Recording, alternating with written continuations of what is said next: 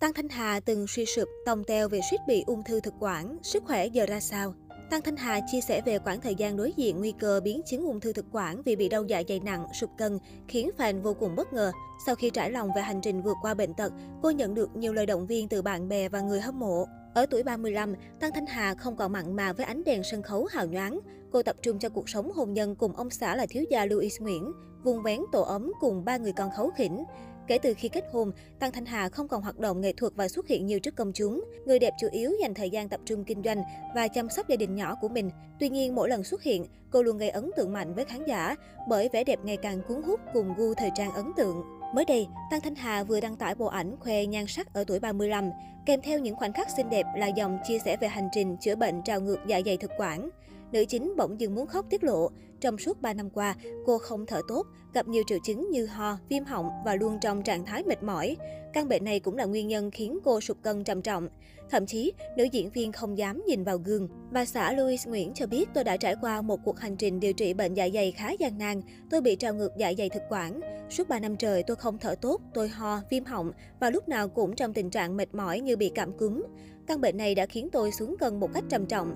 Giai đoạn đó tôi nhận rất nhiều sự quan tâm về cân nặng của tôi. Ai cũng nói tôi ốm quá, xuống sắc và già nua. Bản thân tôi nhiều lúc không dám nhìn mình trong gương, tôi không muốn mình như thế. Sau đó cô đã thử rất nhiều phương pháp điều trị nhưng chỉ thuyên giảm được phần ngọn và đỡ hơn khi có thuốc. Bệnh tình không hết hẳn mà tái đi tái lại và có dấu hiệu nặng hơn. Đến tháng 10 năm 2020, Tăng Thanh Hà đã có một sinh nhật thật buồn khi bác sĩ thông báo có nguy cơ cao biến chứng ung thư thực quản. Sau đó khi đang tuyệt vọng thì cô may mắn gặp được một cô thực hành về dinh dưỡng. Người này đã đồng hành chỉ dẫn để cô tìm được một chế độ dinh dưỡng phù hợp với bản thân cũng như thay đổi cách sống để giúp cơ thể tự chữa lành. Sau 4 tháng, tình trạng sức khỏe của nữ diễn viên đã cải thiện. Nữ diễn viên bỗng dưng muốn khóc chia sẻ. Tôi đã thử rất nhiều các phương pháp điều trị, nhưng chỉ thuyên giảm được phần ngọn và đỡ hơn khi có thuốc. Tôi đã dùng rất nhiều thuốc, nhưng bệnh tình không hết hẳn mà tái đi tái lại và có dấu hiệu nặng hơn. Tháng 10 năm 2020, tôi đã có một sinh nhật thật buồn khi bác sĩ thông báo tôi có nguy cơ cao biến chứng ung thư thực quản.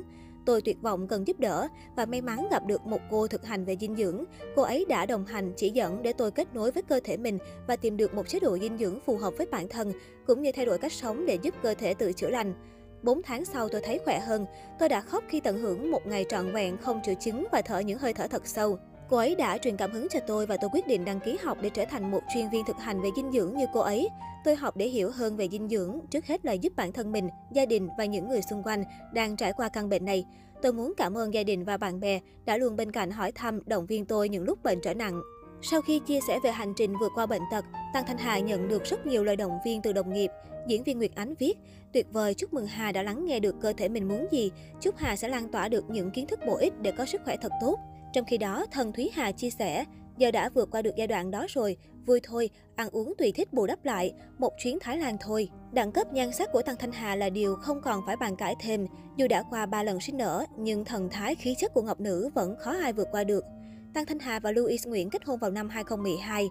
Lúc này, dù sự nghiệp đang ở đỉnh cao, nhưng Ngọc Nữ vẫn quyết tâm lui về sau để vun vén hạnh phúc gia đình. Hồi giữa tháng 12 năm 2021, Hà Tăng chào đón con trai có tên thân mật là Marcin.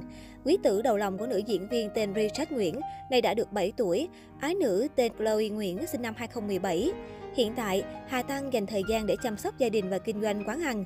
Dù công việc bận rộn, nhưng cô tự tay chuẩn bị bữa ăn cùng con học bài. Các nhóc tì được khen thông minh và có tính tự lập cao. Tăng Thanh Hà từng là một trong những nữ diễn viên được săn đón bậc nhất trong showbiz Việt. Cô ghi dấu ấn trong lòng khán giả trong nhiều bộ phim nổi tiếng như Bỗng dưng muốn khóc, Đẹp từng cm, Hương phù sa. Người đẹp hiện có hạnh phúc viên mãn bên chồng và các nhóc tỳ